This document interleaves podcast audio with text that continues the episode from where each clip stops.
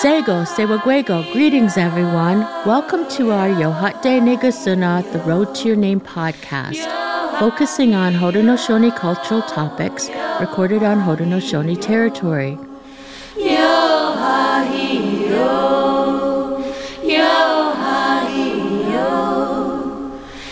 Our podcasts are produced by Aboriginal Legal Services with the technical assistance of True Seed Media.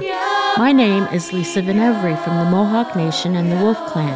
I'm the coordinator of the Yohate Negasuna, the Road to Your Name program, and the host of the podcast.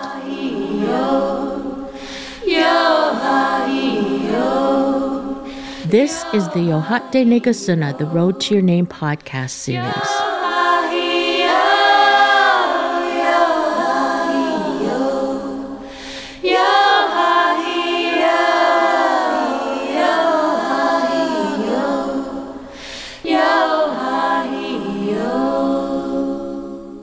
Rohsennase Dalton LaBarge is from Akwesasne and a member of the Mohawk Nation and Bear Clan.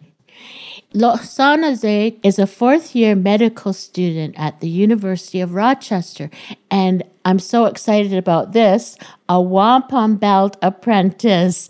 That means we're going to be talking about wampum belts, which is like my favorite subject. And his interests include advocating for improved health care and mental wellness for our nations. He's a storyteller, oh, that's great, and studies Ganyageha and learning from the land. Rohsennase graduates this spring and begins his career as an emergency medicine resident doctor. Welcome to the podcast, Rohsennase. Ah, hanyo, gwegwe wat kwanu horado sewa gwego. Ezo wagatsenuni. okay, well, I'm so excited to talk with you. Um, in our podcast, I'm always on the search for interesting um, Haudenosaunee people out there doing interesting things, and I found you, and I'm and I'm so excited because you're doing really interesting things. You're just a young person. You're on your career path, and I, I'd like to know how did you decide that you wanted to be a doctor? Yeah. Um, so uh, my my Mohawk name is Rohsennase, huh? And it means he's got a new name. And I really I think that I've grown into that name because I don't do things the standard path or the set way. A lot of people who get into medicine, they do pre med in undergrad and they study really hard and they do all of the things and then they go right into medical school. It's a long training process. And the truth is, I'm 32 years old now. When I was 21 coming out of undergrad, there was no way I could have taken on this responsibility to care for people in this way and it took some time. Like I, I got out of undergrad and I I spent years working in the nonprofit field and trying to figure out what my path in life was going to be and really what name would I have, right, for myself. And through those years it was, you know, I struggled with my own health and mental health.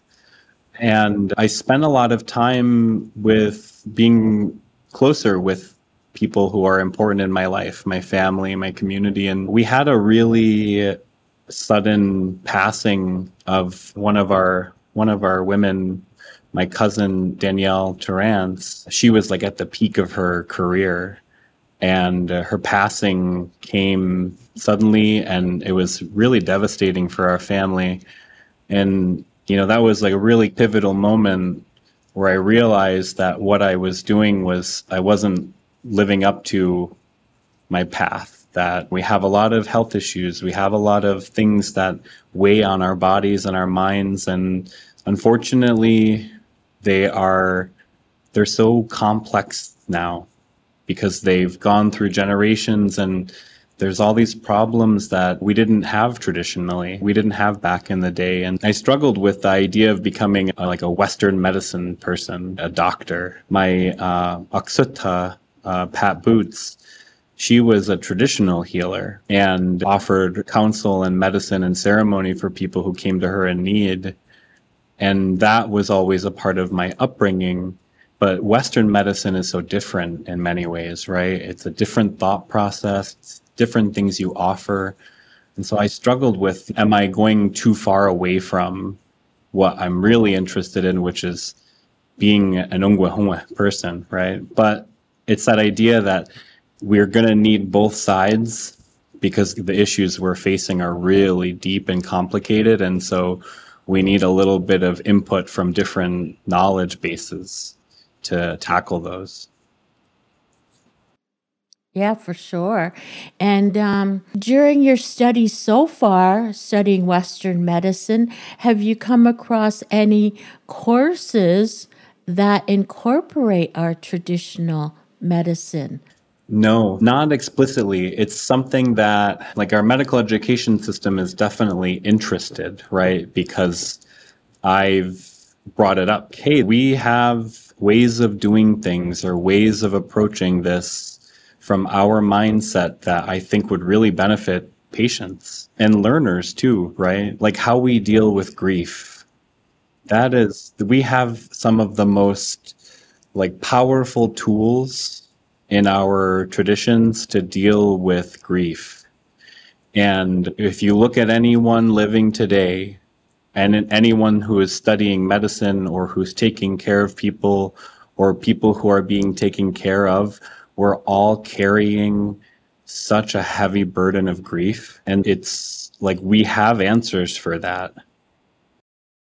Yeah. And moving forward, you're, I can see you're going to be carrying that that traditional knowledge with you and the patients that you see are going to be benefiting from that they're going to they're lucky yeah, i feel really lucky to yeah. um, now be in a you know when you introduced me you said you know that it's july is when i'll be a do- like a practicing doctor like people will I'll walk into a room and people will say doctor and that's both scary and exciting. but I feel really privileged to be in that position. It's been difficult, but I feel like I've been bundled up by so many different people and so many different experiences now that I feel ready.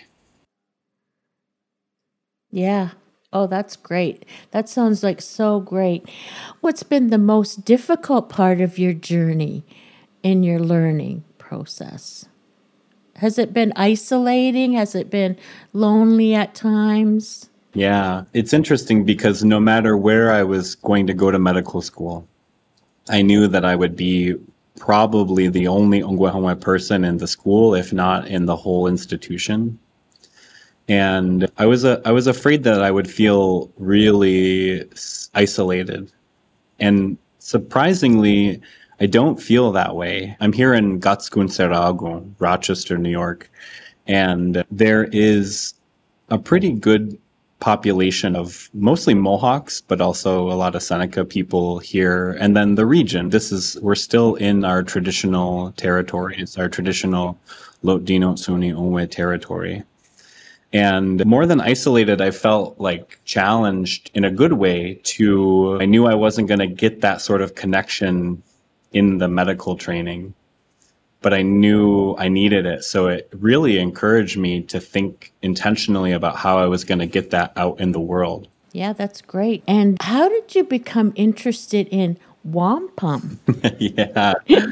it's it was it's one of those things that it's I feel like it's almost become like a personal mythology at this point because it growing up and I feel like a lot of Ongwahome who grow up going to public schools and certainly anyone any non-Ongwahoma going through like the standard like education system we it was like experiencing our culture through a glass window. Like you go to a museum and you're standing there in belts and our material culture and then you sit in a elementary school like history class and they talk about us and they talk about how wampum is money and they talk about us being like a thing of the past and you can't help but in some ways internalize it like even even those of us who are fortunate to come from families with varying degrees of knowledge and connection and skills and things that they're passing on, it's really hard to not see ourselves through this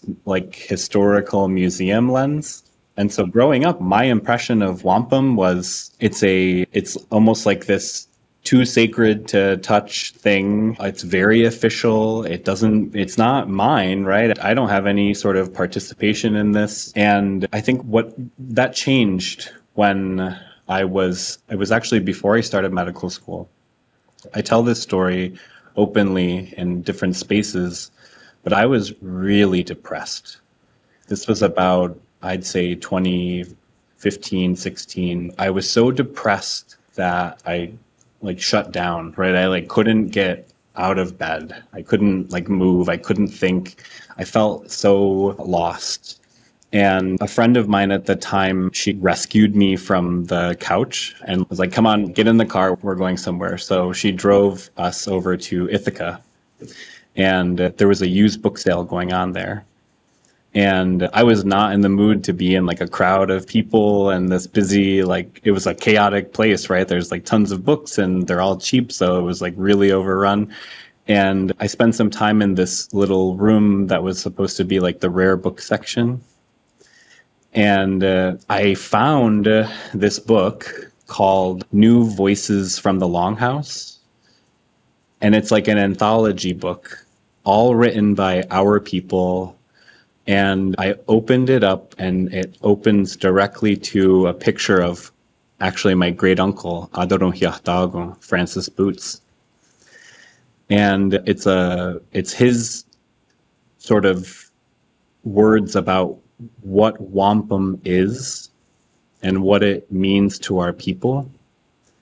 And it's all about, he talks about this sort of transition of a message from person to person or person to community or nation to nation, right? And that it is a, a tool that was given to us before Gayanere Goa, right? That it was a part of Ayawata or Hiawatha's journey that he received Ohne Gorha Wampum. And it, it happens at a time when he's like depressed right? It happens at a time when he is like all of the worst things in life had fallen had befallen him. And one of my favorite versions of the story that i had never heard before i opened this book is the version where Ayawata is walking by a lake and he's like really looking for answers because everything he'd lost everything and that there are these big flock of geese that come and take away the water from the lake. And it's there in the shimmer in the silt that he sees these like shimmering purple and white beads these shells. And he collects them and then he starts to recite the condolence words the 15 condolence strands. And i I felt so, I'm getting goosebumps now thinking about that moment because I felt so recognized. I don't know, chance or fate or something where it completely flipped my understanding of my relationship to this thing, right? It made it uh, accessible and it validated my struggles with depression because it said that even in our founding of our great confederacy, like even in the words that tell us how to be good in this world, it began with loss and grief and depression and uncertainty. And there was some intervention that produced words and material that could heal our minds and make us ready to sort of accept responsibility and do the work that we have to do. And that's exactly what I needed at that point in my life because I was so like dug into the dirt. I got goosebumps by you telling that story. I do love that story about Ayawata and how he he comes out of that. He accepts the help that is presented to him and he just comes out of that and how we have all benefited from that as nations. Yeah, I, I love that idea of accepting help right? Because one of the things that they say in the condolences when you when we clear the stricture from your throat it's so that you can like use your voice to ask for help right? To use your voice to ask for things from the natural world and from your people and your loved ones to to build your strength back up. And so i spent i spent the years after after finding this document and having this moment of inspiration more on the side of understand like looking for understanding. So that was a time of a lot of asking those questions like asking Adorun Hiatagon to like explain those words to me explain those ideas. And really it was many years of listening and reading and thinking. And and it wasn't until um, it was last year sometime i was on a very difficult rotation in OBGYN I had a very sort of difficult shift with things that happened that were sad and hard for me to process. And uh, I had been gifted the some strands that were Edge of the Woods and the first three strands of the condolence. And I had them in my backpack. And I went out to uh, Lake Ontario, which is just 20 minutes north of the hospital here and it was like the sun was coming up and it was but it was like rainy and gray and and I was standing at the water and I had these strands in my hand and and then I heard them behind me.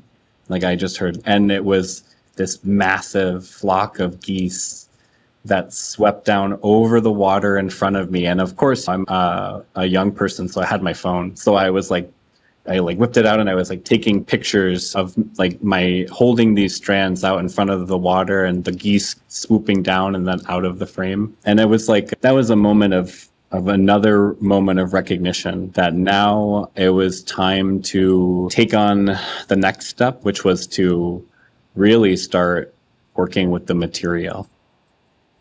So, what did that look like yeah, for you? I'm very fortunate that here in this area, I met an individual. His name is Hazewedoni. He is adopted Seneca. His name is Rich Hamill. I first met him through Ganondagan, through the Seneca Arts and Culture Center in Victor, New York. And he would come to events and he is a uh, like a master belt maker and he would he would present out all like he has just probably hundreds of belts that he's produ- reproduced for historical reproductions. And uh, you know i would like watch him. And then i started to talk to him more and sit with him. And so then anytime i'd go to one of these things that he was at i'd sit with him and i would talk about my understanding of certain belts and stories that i've heard and teachings that i've heard and how they applied. And there was a day where he had some shells, some shell beads all the way from the 1600s. And he put them in my hands. And I was I was holding these original Ohnegorha from hundreds of years ago and they're still so like firm and strong and precious and they've weathered every storm that we have, right? And they made it all the way through these years. And that was the day that I said, can you sit down with me and teach me how to work on the loom and produce these belts? It was another like right place at the right time because he's he was looking for someone to to teach the practice. So you began to make the belt. Now did you begin to make what was the first belt that you that you made? Yeah it's one of, it's my favorite belt. It's the one dish one spoon Oh yeah, that's a good one. Yeah. yeah. Yeah, there's so many teachings within that belt that even though it was a belt of hunting grounds mm-hmm. and geographical area, the concepts of caring for one another that is in that belt and sharing and um, conservation. Yeah. yeah. all yeah. of that. You could talk I for days on, like, on that. I think belt. of it almost like the oh, it's like the Ohando Gariwadekwa of belts. It's like the belt that contains all of the understanding of the natural world and our responsibility to it, right? So I could, I when I see one dish, one spoon, I know that it's talked about in even in Guyana in like the in the 50 six or so wampum strand, they, talk about the hunting grounds and settling the matter of access to land and resources. And that is purported to be the one dish, one spoon. But for me, it has all of that depth, right? Because it's, it is, the dish is everything. It's all of creation. It's how we relate to it. But it's also very personal, right? Because it's as an individual, we only have one body and one heart and one mind, right? And it's difficult to take care of those things sometimes. So I also see in it a responsibility for us to care for each other's bodies and minds and spirits in a way that we make sure that the difficult things in life that are really too heavy to shoulder by yourself, that no one is shouldering something that's like that on their own, right? and connected to yeah. mm-hmm. yeah. Let me see what i i am just so fascinated with the belts. And i remember twice now where that in our community they've brought out the original belts. Yeah.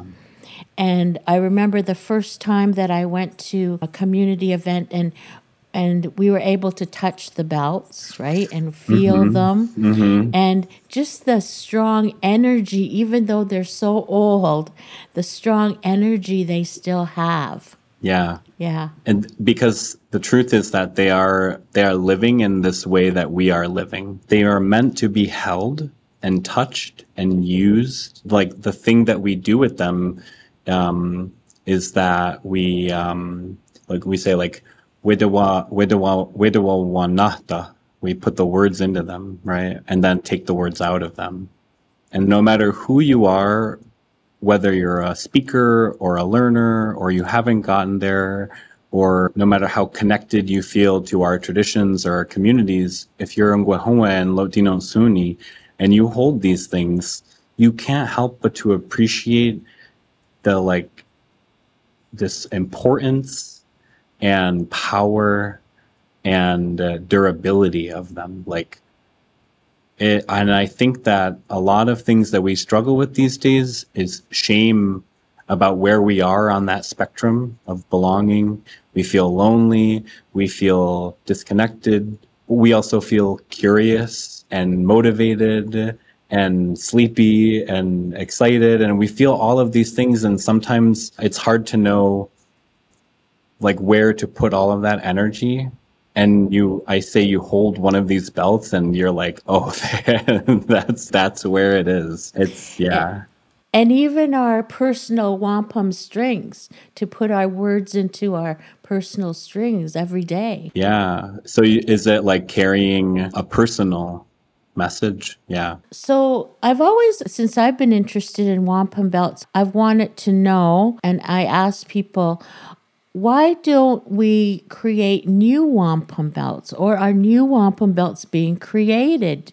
What do you know about? So, my understanding is in the 23rd strand of the Gayanere Goa, I've heard it basically stated that it is the responsibility of our leadership that they are able to to create wampum belts to create Gayuni or Gaswenta as agreements between that 23rd strand also says any individual of our confederacy, any Rodino Sunni person can use wampum to communicate some uh, agreement to preserve some story or something for communication by our orators right? Because it is really it's for the use of orators to to share their gift of words right? To use their gift of memory and insight to actively interpret and reinterpret these things for the future. And i believe that's a gift that belongs to the people. An orator's gift is our gift as a people. They were just fortunate to have that ability right? And and so I I produce sort of my own contemporary belts. And I at first I've gotten different ideas about the appropriateness, quote unquote, right? Like how appropriate it is for an individual to to create new belts. And I really come back to this idea that it is our power and right as a people, as individuals, right?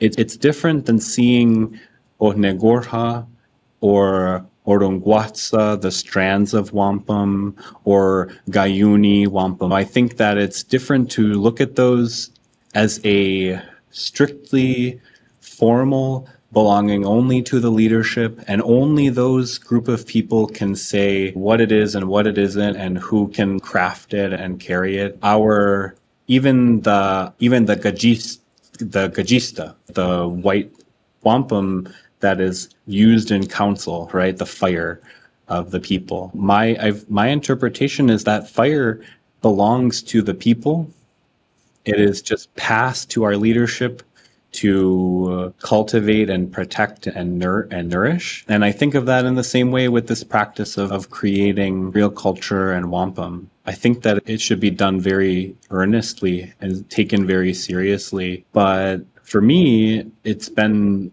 I think, transformative in my understanding of myself, who I am in this world, how I relate to this bigger idea of a community or a nation or a confederacy, to put into a belt or a strand the stories and words and experiences that we see happening today, right? And that we see issues around certain things that need to be readdressed through something that has power like a wampum belt. And that is so beautiful, and I agree with you. We are a culture that is continually evolving, and we need to create. I always think of wampum belts as um, visual messages. Yeah. And I'm a visual learner, I'm a visual person and visual stories and and I think maybe that's why I was drawn to learn so much about them. And I know you sent me a photograph yeah. of, of, you holding a wampum belt yeah. and it has it has seven seven kind of diamond shapes on it did you create this one yeah so that's a new design that's a contemporary design and it's the the jada nihadi dihadi dihadi nyundakwa the seven dancers Oh, that story. Yeah. yeah. that's a great story. It's one of my favorite stories from my Aksuta. She loved that story so much. And for her, it was there's that kind of message watch your kids. Her, I think she she took it a step further. It was more than just mind your children. For her, it was she saw in it a responsibility to to truly like respect and cultivate young minds. And in her work as a counselor and a healer, that also meant bringing that same attitude towards adults who have like unresolved inner child work that needs to be done. And it's also, there's so many sort of beautiful elements to that. The Pleiades being a marker of our midwinter time. And it's a beautiful constellation that you can easily see right now in the sky. And the idea was to capture all of that in a belt. And so it's a it's the widest belt I've produced thus far. It's 18 mine is 18 rows. It was a lot of beads and uh, but it feels it feels like a moment in my own practice as a as an apprentice loomer that if I started with the I guess you'd call it like the greatest hits of our classic wampum and I don't know if you've ever heard um, Sago Gwenyungwas, uh, Tom Porter has a version of the creation story where he enumerates it, right? It's oh, I have heard him do that. Yeah. yeah. And, yeah, yeah, and what they correspond to in creation and in the creation story. And so I thought of that as what were my first belts going to be. So Aska is one dish, one spoon, right? Digini is Digini, the Digini Jo Wanja, the, the two row. And then uh, Asa is the clan unity belt. And mm-hmm. then uh, Gairi is the Gundi uh, Gundi Statsaro wa Wanahawe uh, ne Yodiares on the women's nomination belt. Whisk is going to be the Ayawata belt. but that's a big doing. I actually don't have a loom that's big enough for me to do it. I have to make a new loom for that. So I got the first four heavy hitters, I'd say. and oh, yeah. so then after I completed those, and I also have done like the condolen strands and the circle wampum. And so I, when I completed that part, I was like, okay, so I've laid a foundation for myself, and I felt more encouraged to then start to explore this as a personal like craft and produce contemporary and personal and new belts.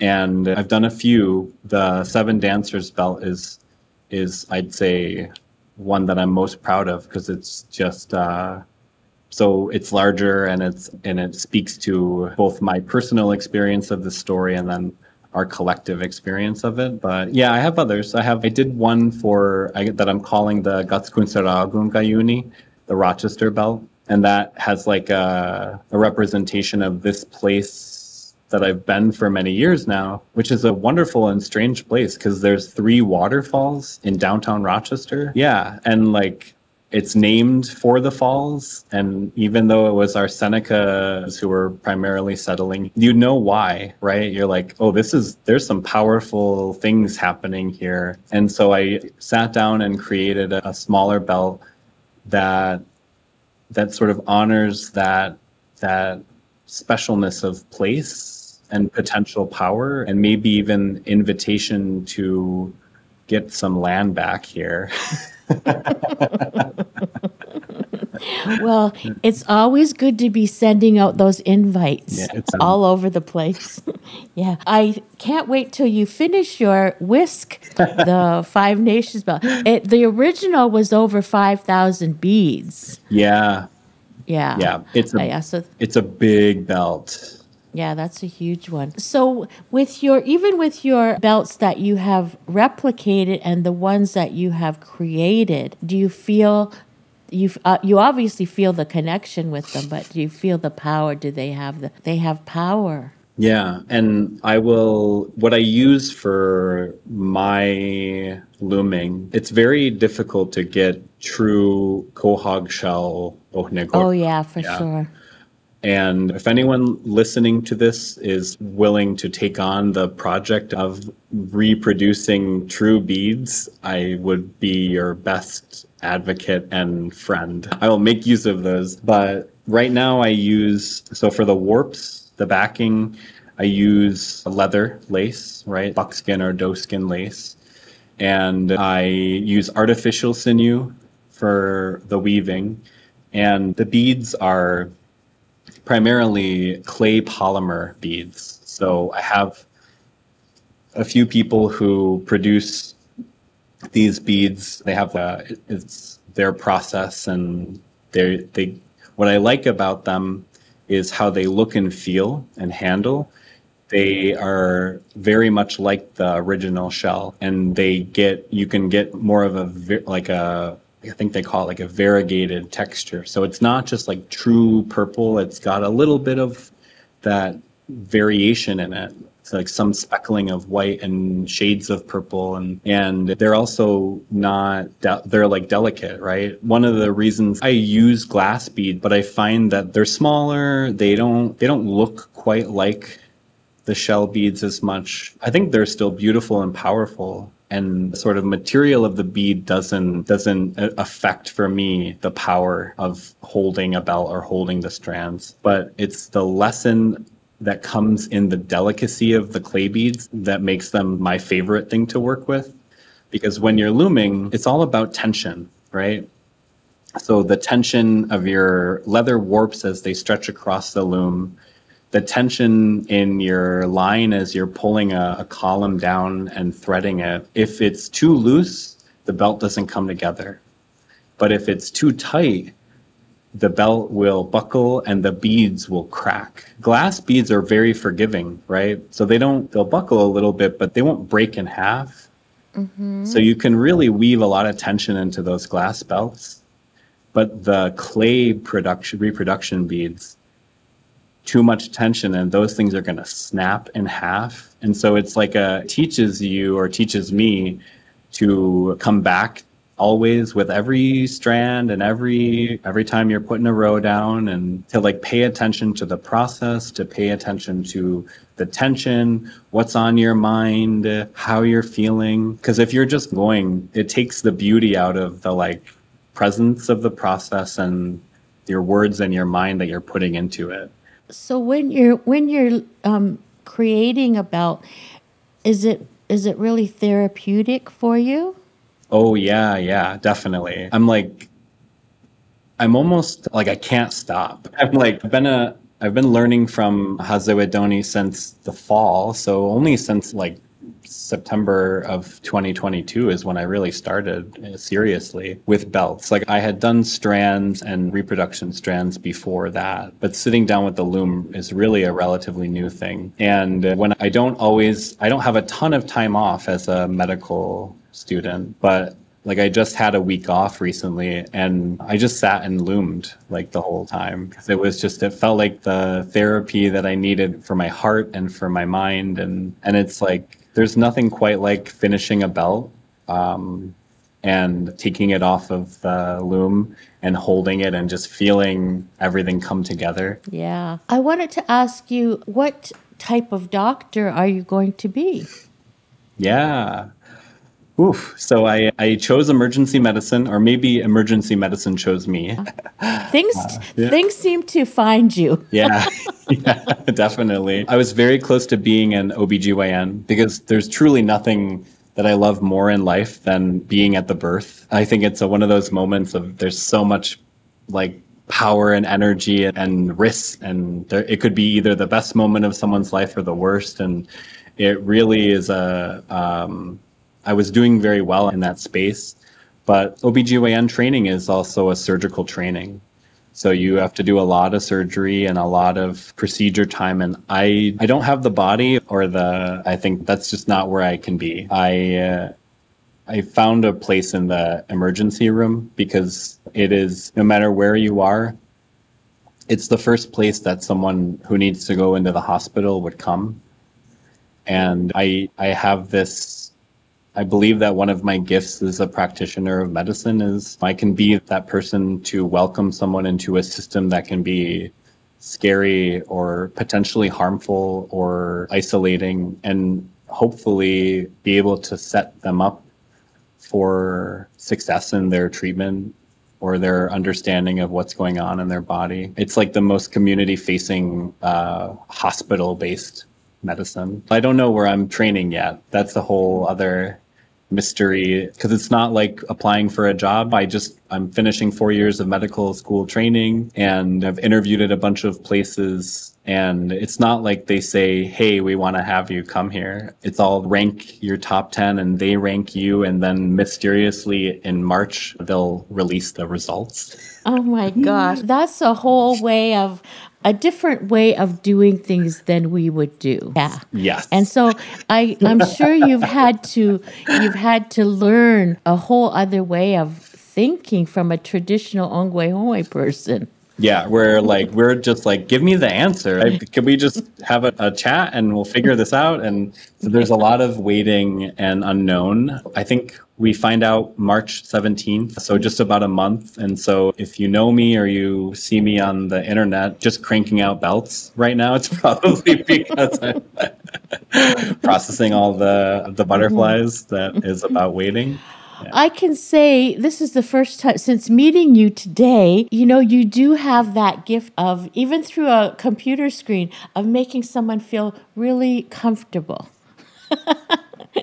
and calm. Yeah, I appreciate that. It's um, my peers call it my big auntie energy. They're like, you feel like an auntie who just wants to like give me a blanket and some soup and tell me it's gonna be okay. And I'm like, yeah, that's. But I also can get the slipper out if I need to. Someone's being unsafe get the slipper out and say, no, yeah. not here. So it sounds like you've got your life pretty well figured out for a little while at least. Is there anything else that you, I mean, you're a great storyteller. Do you find time in your life to, to tell stories? Yeah, I'd say like part of my job as a physician is telling my patients' stories in a way that's translatable for their care. So I get to do that like regularly. I, I I'm hopeful that as I uh, move forward in my training, my free time, and I'll finally have a paycheck, so that'll make things easier. mm-hmm. but, you know, my intention is to continue always speaking when I can and sharing when I can. I'm always picking up picking up new perspectives and new ways of looking at something which i i think that is one of the most beautiful things too about belts is you know whenever i i present a belt or get to talk about these i always ask people first what do you see here? What do you see in this? And i love to hear people's answers because sometimes it's wow i never thought of looking at it that way but it still connects back to what i see and what i've heard and the way i'm feeling about it and uh, it's really it's a beautiful thing because and i think one thing that we can do as communities who are coming back together is using belts to collect experiences and stories from each other right? Because mm-hmm. all of those lived experiences, all of the words and the hopes and the dreams and the it all comes from our individual lives, but it comes together so nicely in the belts. And when we talk about when we talk about Two Row, right? Like we can name moments in our daily lives where like we've lived up to that or not, right? Because I see Two Row more than a thing that's just about us and the Dutch is it's about me and you, right? It's me saying to you, hey, I'm not going to impose myself on your life. I'm going to respect you and honor and honor your what you're doing in life even if I don't understand and, and agree with it and you're going to not impose on me, right? I'm not going to show up and say you you have to do this way because I'm that's what I say, right? That is like really changed my outlook on relationships because I feel like, especially as we are all coming back together, there's a lot of this like, it's this way or this way. And if you don't fit in that way, then it's you, it's your problem. And I'm like, no, I like, why can't it be that way and this way? And also like a little bit in between. And, and so it's like, it's asking us to look at things with layers of interpretation right? There's layers and layers of meaning, and it's not like one layer is more important than the other. It, it's kind of how they come together, right? Obviously, if you were to hold up one dish, one spoon and say, this is about astrophysics and space travel, I'd be like, wow, that's really probably not a layer of interpretation that's going to meld with the others, but it's not like I reject it, but I'm like, I'm like not, but okay, I'll accept that's where you're bringing it. And my hope is that as we reclaim practices, as we reclaim stories and knowledge and, and ways of being in this world as individuals and families and, and people with a capital P, that we use these wampum, like use these use these things to to put our fires back into those material things and then also find ways to weave ourselves back together uh, with just the right amount of tension, just that right amount of tension between ourselves and our families that says we're all, the more that we can do this, the more that we can combine our experiences and build those layers of meaning, the stronger we're all going to be in the long run. And doing all of that, doing it all with a good mind. Yeah, yeah, yeah. and and I believe that um, a good mind is one that works, right? It's if you are if you're thinking and feeling and expressing those things, that's a really good mind. Because I I don't love the or I don't resonate with goodness versus bad because I don't want anyone to feel like because they have felt anger or jealousy or have made a choice that I don't know harmed some part of themselves or harmed a relationship or made a choice that wasn't probably the safest that then they are somehow like of a bad mind or a bad constitution i don't believe that and it's and it's certainly not the way i hope to bring people back together. And so I'm, yes, with a good mind, but a good mind being open, right? Mm-hmm. Being insightful and curious. And above all else, like hopefully invested in the same goal, which is that we all could be that strong circle wampum again. And accepting of one another. Yeah, it's so important. I love people for all of the things that they bring and all of the whatever real thing that they bring, even if they're abrasive or or difficult to get along with. I can respect someone who I really disagree with. And I like mm-hmm. almost love them for the chance that we get to disagree because it's just a beautiful thing. Yeah, for sure. I just feel like we had the best visit. Likewise, yeah. Did you have anything else you wanted to add before we close out our visit today? Yeah, I think that just a, maybe an update on what I have in the works right now. I'll be finishing medical school. That's a big thing. But I think aside from my own sort of projects of producing historical belts and then maybe thinking about contemporary belts, I my goal in this building my own sort of library of belts that people in the community could use them. And i'm going to i have to figure out a way to make that sort of accessible right? So if someone says we're doing a thing and we could really use some belts to help like with our words and our setting the intentions and experiences of the thing that we're doing. And i hope to have a way to like create like a lending process or if you need one dish because you're going to do a talk like i can give you a one dish to to be able to do that. And yeah so more to come. I got to figure out i think th- there's like logistics behind that and i gotta someone who is really good with logistics i gotta find them yeah, like actually, because you have like real things to transport. These are real, real things, the belts. yeah But I think that's a great idea because belts are such teaching tools. And I love the way you use the language when you just are just chatting mm. because I think language to our language is it's so rich with such mm-hmm. yeah that we should be using our language and sharing it and with everyone even if they're not speakers yeah for sure. Okay, I just had such a really lovely visit with you. And I can't wait to let's visit again after you're in your career a little bit and see how it's going.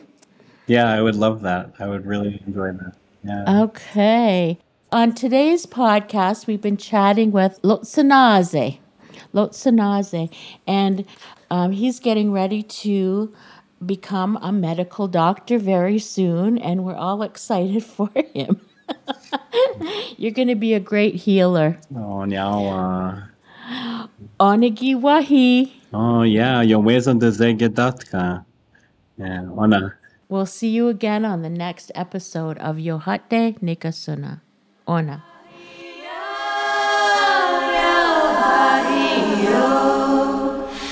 This has been the Yohate Negasuna, the Road to Your Name podcast series. There are 10 episodes in this podcast series. Let's meet again on the next episode.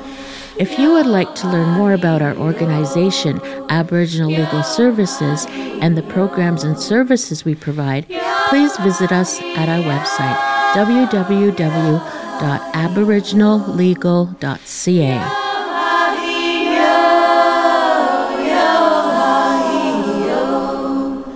And if you feel inclined and would like to make a donation, you can click on the word donate located at the top of the homepage of our website. You can also visit us on Facebook at Road to Your Name. This has been the Ohate Negasuna, the Road to Your Name podcast series.